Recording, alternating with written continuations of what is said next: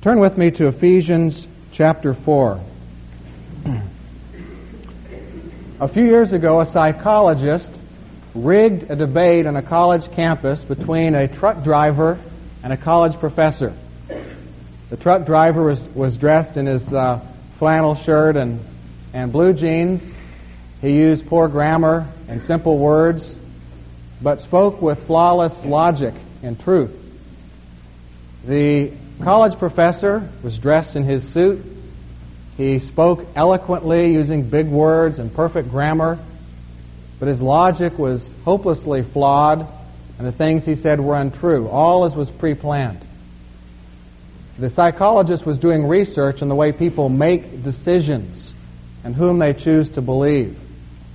And he polled the audience after the debate to see who they thought won. Overwhelmingly, the audience said the professor won the debate. Well, you and I, if we're not careful, can be like that audience in a rigged debate.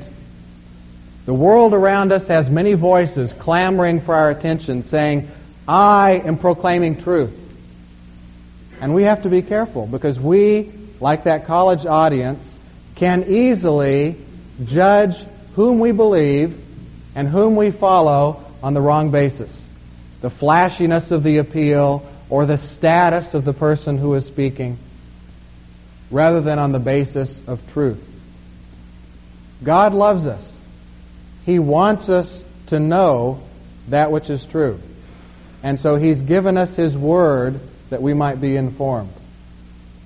Now, one assumption that pervades Western culture that gets a lot of us into trouble is the idea that man is innately good. This idea goes all the way back to Socrates. He taught that man is good. If you simply present truth to man, he will embrace it. Ignorance is his only real problem. Once he sees the truth, he will know it. And this idea is not just Western and Chinese philosophy. The ancient Confucian philosopher Mencius taught the same thing. And if we believe this, then, then we can follow anybody who is thoughtful in his approach to life. But look at Ephesians 4 at how different Scripture's evaluation of man is. Let's read verses 17 through 19 to begin with. Paul says, So I tell you this and insist on it in the Lord, that you must no longer live as the Gentiles do in the futility of their thinking. They are darkened in their understanding and separated from the life of God because of the ignorance that is in them due to the hardening of their hearts. Having lost all sensitivity, they have given themselves over to sensuality so as to indulge in every kind of impurity with a continual lust for more. Paul speaks to us, he says in verse 17, in the Lord. In other words, he comes to us as one of Christ's apostles, one who is invested with authority, speaking truth to us. And he warns us that the world around is not neutral. It's not innately good. It's not truth seeking. He says they are darkened in their understanding. And I don't care who the person is. He may have a PhD. He may be a millionaire through his uh, movie makings or his real estate investments. He may uh, be a psychologist and write a best selling book like How to Pull Your Own Strings. But those apart from Christ don't know truth. Paul says they walk, they live in the futility of their thinking. Because they don't know truth, they see all of life in a blur. And yes, they get some things right, of course, but they get many things wrong. Furthermore, he says they are darkened in their understanding. They don't understand what life is really all about. Their values are, are twisted. Their outlook is distorted. And not only is it a mental problem, but those apart from Christ are missing a dynamic of life, a power. He says also in verse 18, they are separated from the life of God. God is intended for us to live according to his wisdom and according to the power of the Holy Spirit within us. And those apart from Christ don't know either. He says they're, they're dark in understanding, separated from the life of God because of the ignorance that is in them. And this ignorance is not happenstance. It doesn't, it's not because some people are just born religious and some are not. Rather, their ignorance, he says, is due to their hardness of heart. God has revealed himself clearly to all men through nature, through the conscience, but many people have rejected God's revelation and have become hard hearted, and their minds and their consciences become twisted and distorted. And he says, having lost all sensitivity, their conscience being, being insensitive to that which is truth, they have given themselves over to sensuality so as to indulge in every kind of impurity with a continual lust for more. We see that in our world today. We see those who have, who have rejected God, who have oriented themselves toward sensuality, and we see the rise of, of uh, adultery and, and incest and homosexuality and pornography and we accept it into our homes and the TV screens and the movie theaters and, and the radio. Paul's point here, and get this in verse 17, that you no longer live as the Gentiles do, as a non Christian world. He wants us as Christians to not be naive. Now, I know uh, one Christian brother who was having some trouble in his marriage. He went to a psychiatrist. The psychiatrist said to him, What you need to do to help your marriage is to have an affair. Because of the conflict, his uh, wife were, were uh, not having a, their sexual relationship, and he said to reduce that tension, you need to have an affair. Well, it sounds plausible if you don't think about it too much. If you think of, of sex as just a physical gratification that needs to be, you know, if your wife doesn't cook dinner for you, you go out to McDonald's. If that's all it is, then it makes sense. But we know from, the, from God's Word that it's more than that. And that that's a good way to tear apart your marriage, to go find somebody else who will love you and understand you and show you, show you warmth. The man was a, was a very intelligent man, a psychiatrist. And yet he was darkened in his understanding and, and did not know truth. I know another couple, Christian couple, who's having trouble in their marriage. They went to a psychologist, and he said, "You are both very nice people. You uh, you're wonderful, but you just don't fit. Uh, hydrogen is, is a is a good chemical. Chloride is a good chemical. You put them together, you get hydrochloric acid. And that's the way you two are. Apart, separately, you're wonderful put together, and it's just poison. And what you need to do is divorce and find somebody else you fit with. Well, the man thought this was a good, good advice, and he's pursued this. He, the psychologist, though, is alienated from the life of God. He doesn't know the Holy Spirit. He doesn't know the miracles that God can do to transform two people, no matter how different they are, no matter how big the conflicts, to bring them back together. And so, right now, following this advice, their lives are being torn apart.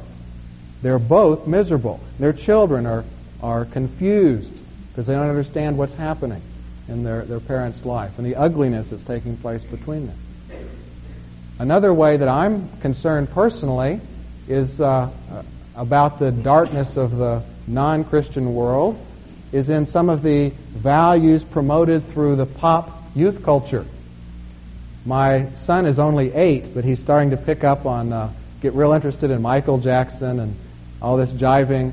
And uh, somebody, a friend, uh, uh, loaned him a tape of Footloose, and he really liked the uh, the song "Dancing in the Sheets." I don't know if you're familiar with that, but I'm not going to go into it.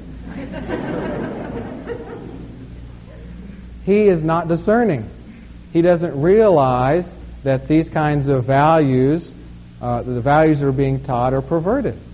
And and uh, so we had to sit down and have a good talk about the promotion of seduction and sensuality through the youth culture. Well, he still is very intrigued with all this and wants to know why certain movies are PG and why he can't go to them.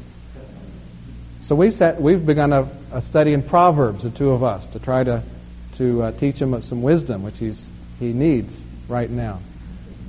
But many of us as adults need it just as much. And Paul's point right here is don't be naive. It's not that all psychiatrists and psychologists are, are wrong and are, are uh, going to try to get you into adultery. But he says, don't walk as they walk. Don't live as they live. Don't take your cues as to how you should live from the non Christian world around you. Be enlightened enough to realize that this world is living in darkness. And we need to instead find the truth. Paul says in verse 20, You, however, did not come to know Christ that way. Surely you have heard of him and were taught in him according to the with the truth that is in Jesus. You were taught with regard to your former way of life to put off your old self, which is being corrupted by its deceitful desires, to be made new in the attitude of your minds, and to put on the new self, created to be like God in true righteousness and holiness. It says there's a different way of life instead of sensual self-indulgent and darkness of mind. There's a different way of life, the way of the new life in Christ. And he says here there are three components. Verse 22, to put off the old life. Verse 23, be renewed in the attitude of your mind. Verse 24, to put on the new life. Let's examine these one at a time. He says the first step in living this new life is to put off the old life, the old self, the old man, what you used to be. This is simply saying no. When, when the desires start to come up, the temptations rise within you, simply say no. That's not me. I'm not going to do it. And he tells us two reasons why we shouldn't. He says, with regard to your former manner of life. This is not you anymore if you're a Christian. Christianity is, is not just putting an attractive wallpaper on a crumbling wall and pretending that it's sound.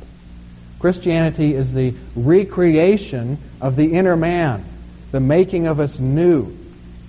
And many people say, I just have to be me. I just have to do it. And I've heard, heard people, uh, man, men who will say, uh, I can't stay with my family anymore. I have to be me. I have to break out. I'm in, in bonds of restriction through this, all this responsibility.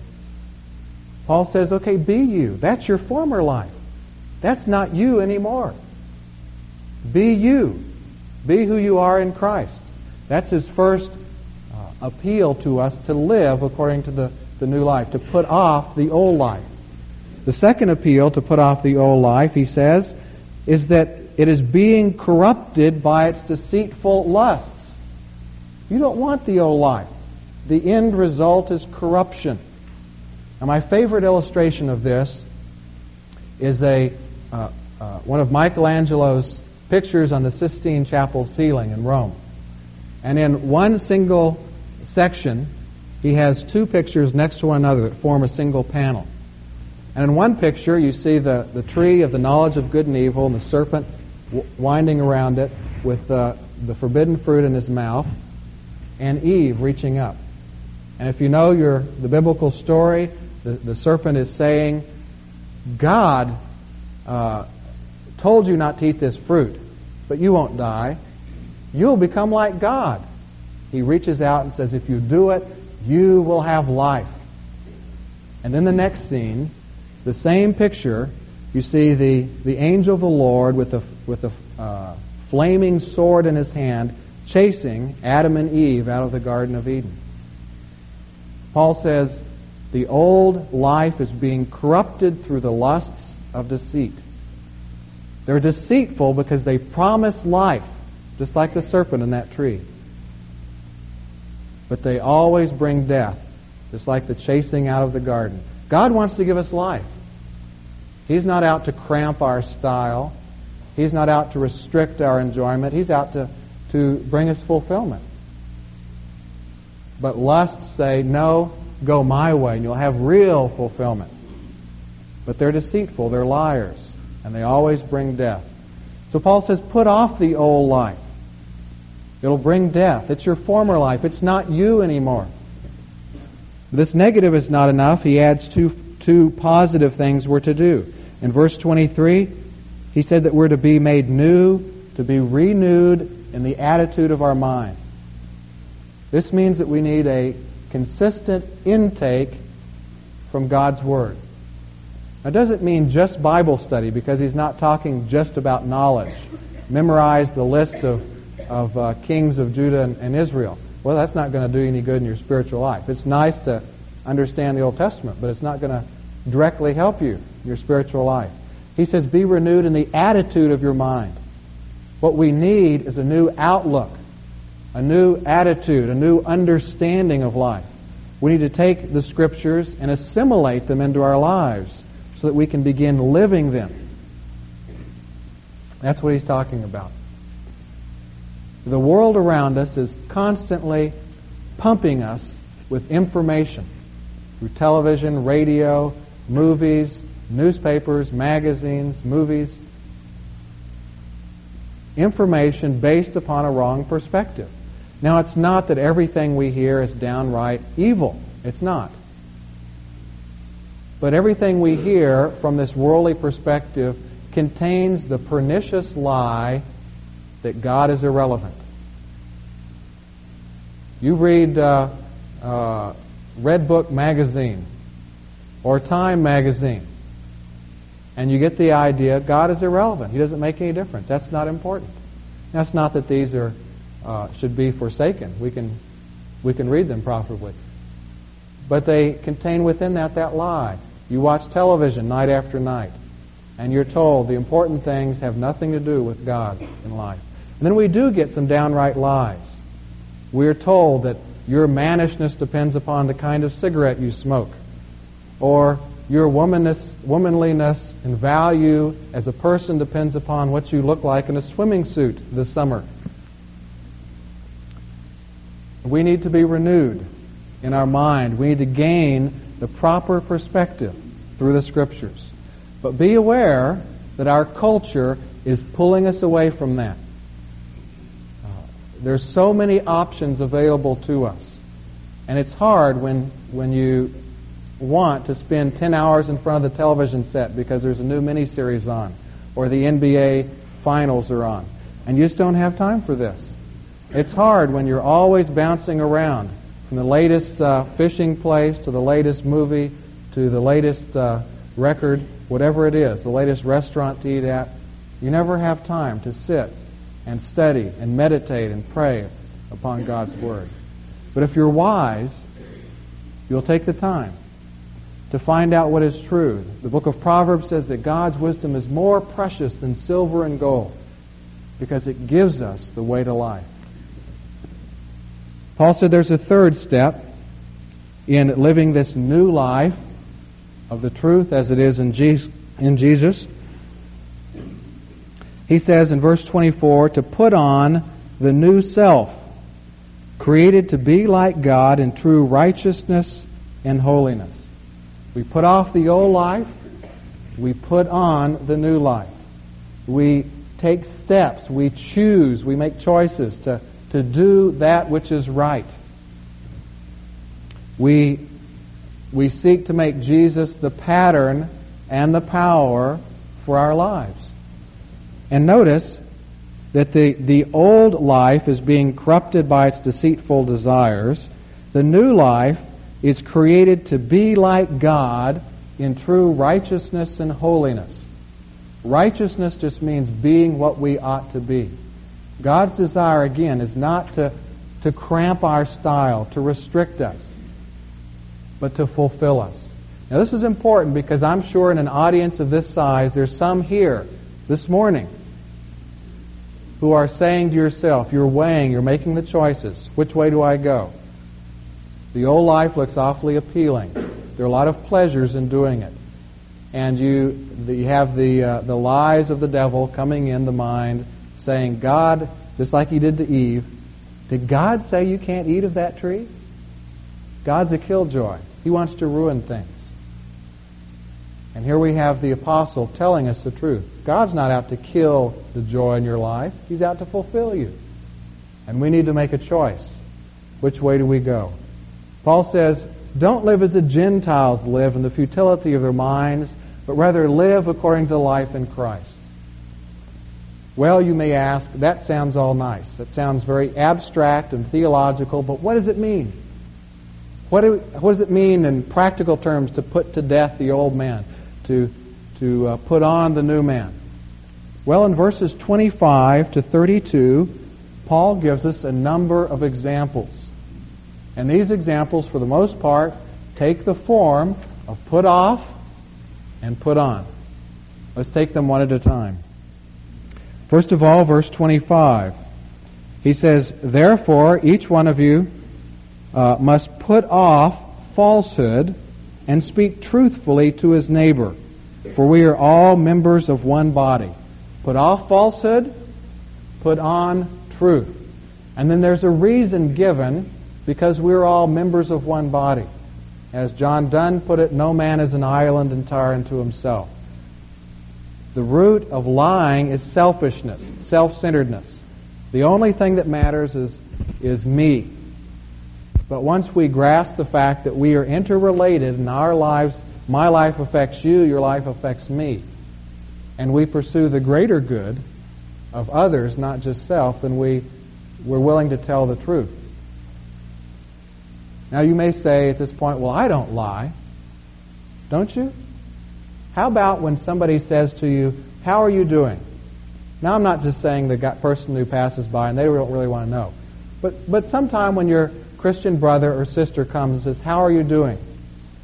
Well, you don't really want to tell them, do you? So you say, Oh, just fine.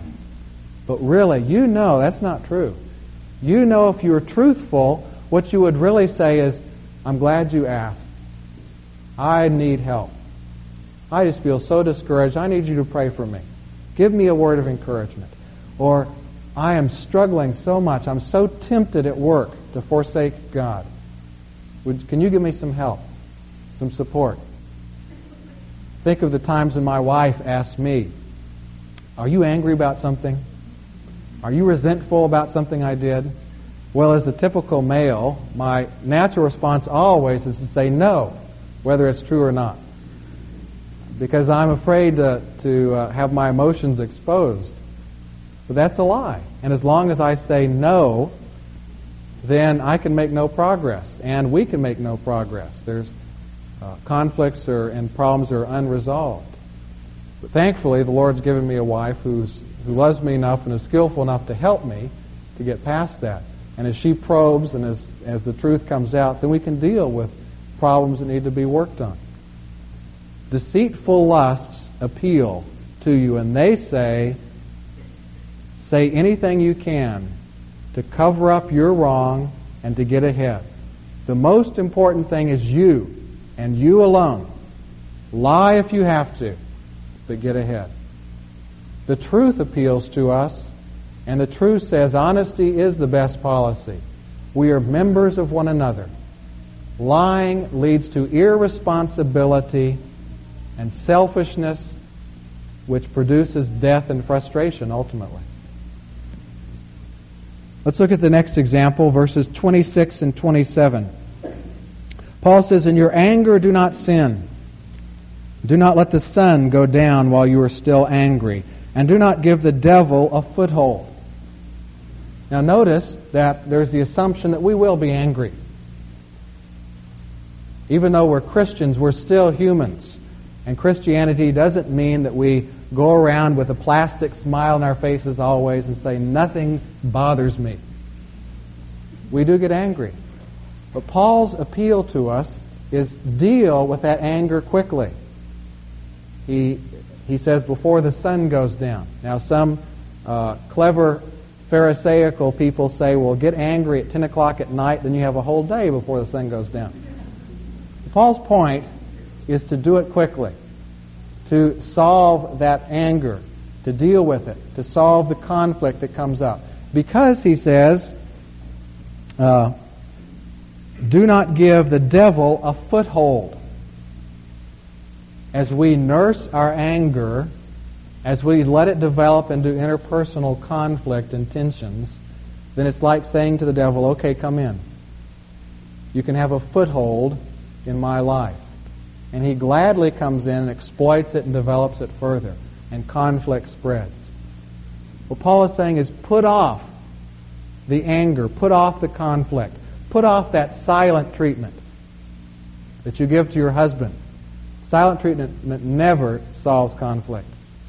Put off nursing those negative thoughts. You know, as you say to yourself, Oh, it's so wrong of him to do that. Why did he say that to me? He shouldn't have done it. I don't deserve it. And the more you say, the, the worse it gets. Paul says, deal with it quickly. Put it away. Realize that you're in a very vulnerable position. The devil is waiting like a lion about to, to pounce upon you, just waiting for you to get worked up in that anger over that situation, that he might exploit the situation for all it's worth. The anger might come in a relationship in your job. It will certainly come in your family life. I don't think there's a day that goes by when there's not some situation between me and my wife or me and my children in which there's not the, the potential for anger and uh, conflict over some situation or numerous ones.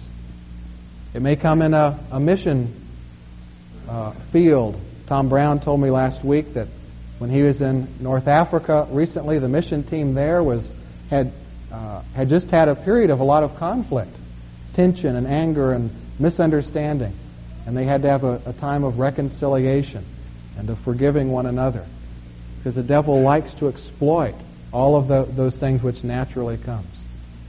Deceitful lust says to you, get revenge. Revenge is sweet. And it says, don't stoop so low as to be the first one to say that you're sorry. It says that stupid thing that was in the movie Love Story, love never love means never having to say you're sorry, which is idiotic. truth truth says recognize your vulnerability. Deal with your conflicts immediately. Deal with that anger. Don't, don't feed it. Work it out and come to some resolution in your mind and in your relationships. In verse 28, we see the next uh, instruction about the new life in Christ. He who has been stealing must steal no longer, but must work, doing something useful with his own hands that he may have something to share with those in need. Put off stealing, put on honest work and sharing. Put off all that stealing, whether it's armed robbery or whether it's it's uh, napping on the job when the boss is not looking, or taking extra long coffee breaks as long as nobody's watching you, or cheating on your on your income tax, or pilfering uh, stamps and pencils from your com- company when the when uh, nobody's seeing. Whatever the stealing is, put it off. But recognize it's not enough to just put off the stealing. There are plenty of people who don't steal, but are just as selfish as thieves. He said, What you must do is put on honest work, and honest work sufficient that you have to give to those in need. It's not enough to be honestly selfish. God's goal for us is to make us selfless, to make us giving and sharing. I have met people who have said, I only work 20 hours a week, I can get enough money for myself to live on, and I don't care about anything else. I spend the rest of the time relaxing, enjoying life. Because they're completely self centered. They don't want to make any extra. They have no thought whatsoever of other people in need. There are other people who work plenty 40, 50, 60 hours a week, but still don't give to anybody else. Because the more they work, the more their expectations rise. The bigger house, the better car, the, the uh, finer toys and gadgets. God's intention for us is that we don't just is that we put off stealing and we put on giving. Give to those in need, whether directly through the fellowship fund, as you give to the church and your offerings, you're giving to those in need as to help help the church corporately meet the spiritual needs of hungry people. And as you give to missionaries like the Levitts, you're helping to, to reach Waiwai and Trio Indians in, in uh, Suriname, meeting their spiritual needs. Now, notice in passing also that Paul gives dignity to work and to physical manual labor. He says, Do honest work, uh, something with your own hands. The Greeks despised physical labor. Manual labor is for slaves only. And we see sometimes this in our culture. Uh, somebody loses a job, another job's offered, but, you know, I'm not going to dirty my hands. I'm going to just, I'm going to wait and feel sorry for myself or something. Paul says any work is, is, is good. It's dignified. So whatever you can find to do, do it. We see the next instruction in verse 29. Do not let any unwholesome talk come out of your mouths, but only what is helpful for building others up according to the needs, that it may benefit those who listen. Now, one problem we have with this is that we limit unwholesome speech. And the things that first come to our mind are cursing and dirty jokes. Cut out the cursing and the dirty jokes. But let me tell you, there are a lot more uh, unwholesome words than just those. I think it's a tragedy when Christian people take TV sitcoms as their pattern for interpersonal relationships. Let me tell you a few more kinds of unwholesome speech sarcasm, putting people down, roasting a friend, uh, gossip, slander. All these are dirty speech as well. Just as bad as the dirty joke. Probably worse. Paul says to put them off. Don't let any unwholesome speech come out of your mouth. Let me give you just a few suggestions on interpersonal relationships. I could speak all day on that if I had a chance because it's so important. But one is never assassinate somebody else's character. You remember the old childhood chant, Sticks and stones might, may break my bones, but words will never hurt me? That, my friends, is a lie. It's something made up by some mother who, uh, who was uncomfortable with her child's tears and told him that. Sticks and stones might break my bones, words will never hurt me. The truth is, sticks and stones can only break my bones, but words can hurt forever. I remember one time being devastated when somebody said to me, You're so insensitive, and you will never change. I would gladly have had a karate kick in the shins instead. If you want to, parents, if you want to ruin your child, just try a couple of comments like, You are so lazy, you'll never amount to anything. That ought to be enough to do them in for a couple of years. Or say to your spouse, You're so bitchy, why did I ever marry you? That'll destroy your spouse. Paul says, Let no unwholesome words come out of your mouth. Don't assassinate anyone else's character. A second suggestion I'd make is don't use sarcasm uh, in your humor. It's funny on television. but It's not funny in real life. And don't make your pattern of, of cleverness, uh, don't pattern your cleverness after that on television. It'll devastate you and other people. A, uh, Rick Mattoon shared with me at a growth group meeting this last week, time when he was at work and his, his supervisor was being sarcastic and he gave back a retort and it ended up with her being in tears. Now he didn't but I know he's not working for anymore. I don't know if there's any relationship. he says there's no relationship, but but it can be. Or how about the time when when uh, the husband makes some sarcastic comment and the wife is left in tears and he says, "Oh, I was just kidding. Why make such a big deal about it?"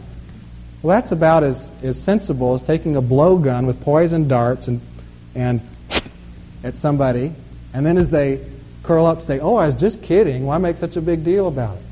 Words hurt. Choose your words carefully. A third suggestion if you must criticize, bathe your criticism with kindness. This last two years in Singapore, uh, Micah has had two different teachers. Miss Hannah had good st- high standards, and made the children uh, toe the line, but she had lots of words of praise and kindness. And Micah loved her and thrived in the class. This last year, his other teacher, Mrs. Lim, had nothing but criticism. You can do better than that. Don't come to me showing me that kind of paper. Over and over. And he was reduced to tears, just devastated by words. I went in finally and talked to her, and she said to me, Well, I don't do anything wrong to the children, and I would never strike one of them. And I talked about words and the power. And she says, Well, do you expect me to be a, a psychologist and be able to psychoanalyze all the children? She saw nothing wrong whatsoever with, with words and did not see the power of negative words. But Paul says, Let no unwholesome speech come out of your mouth. Now, some might be sitting here saying, Well, the best advice then is to take out your pocket knife and slice off the tongue. well, that'll get you, that's half good. But notice the rest of the verse. You put off the old and you put on the new. It's not enough to simply sit around and be silent. He says, But let words come out of your mouth that will be helpful for building others up according to their needs, that it may benefit those who listen. And we as Christians need to have our words be filled with appreciation, with praise, with expressions of affection and, and sympathy and caring. Now, we won't get any models for that in television. But we need to let the Word of God direct us and let our lives be lived according to this pattern. Deceitful lusts say to you, Show how clever you are by how you can put others down. That'll build you up. The Scriptures say, the truth of God says, Show how clever you are by how constructively you can use words to build others up, to do good for them. Well, at this point, some of us are feeling the demands of the new life in Christ are so great. How can I do them? How can I fulfill them? And so Paul interjects a word of reminder about a resource we have in verse 30. Do not grieve the Holy Spirit of God with whom you were sealed for the day of redemption. God the Holy Spirit lives inside of us. He's here with us all the way to the day of redemption, to the, to the day when Jesus Christ comes again and our, we have the fullness of our salvation and the resurrection of our bodies. He's with us all that time, offering His power that we might live the new life. And He feels just like a parent feels when the child uh, is in trouble. The parent says, Let me help. The child says, No, I'll do it myself. And then ruins his life. And the parent feels so grieved because the child has foolishly rejected that help that was needed and, and offered. And the Holy Spirit feels the same way. He's there within us, saying, Let me help. Let me give you the power. And sometimes we foolishly grieve Him by saying, No, I want to make a mess of my own life by myself we foolishly think that we can handle it on our own. And then in verses 31 and 32, Paul gives a final uh, exhortation of putting off and putting on. Verse 31, we have the put off. Get rid of all bitterness, rage, and anger, brawling and slander, along with every form of malice. Put off that angry, revengeful spirit in your interpersonal relationships. Put off centering your attention on all the wrongs done to you, all the things people have done uh, to you that have been evil. Instead, put on, as we see in verse 32, a spirit of mercy. Be kind and compassionate to one another, forgiving each other just as Christ, just as in Christ God forgave you. You and I have sinned against the eternal God, the creator of all the earth. And our sin against him was so serious that he had to send his son to die on the cross. His love was sufficient that he forgave all of our sins in Christ. And he says, follow my pattern. I don't care what anybody's done to you. Even if they've raped you and stolen from you, uh, whatever they've done, it's not been as severe as what you and I have done against God. And yet He's forgiven us. And He calls us to forgive others as well. Let me close with two illustrations of these last verses the new life in Christ in action. Last week we were with the Ropers and we're sharing parenting stories.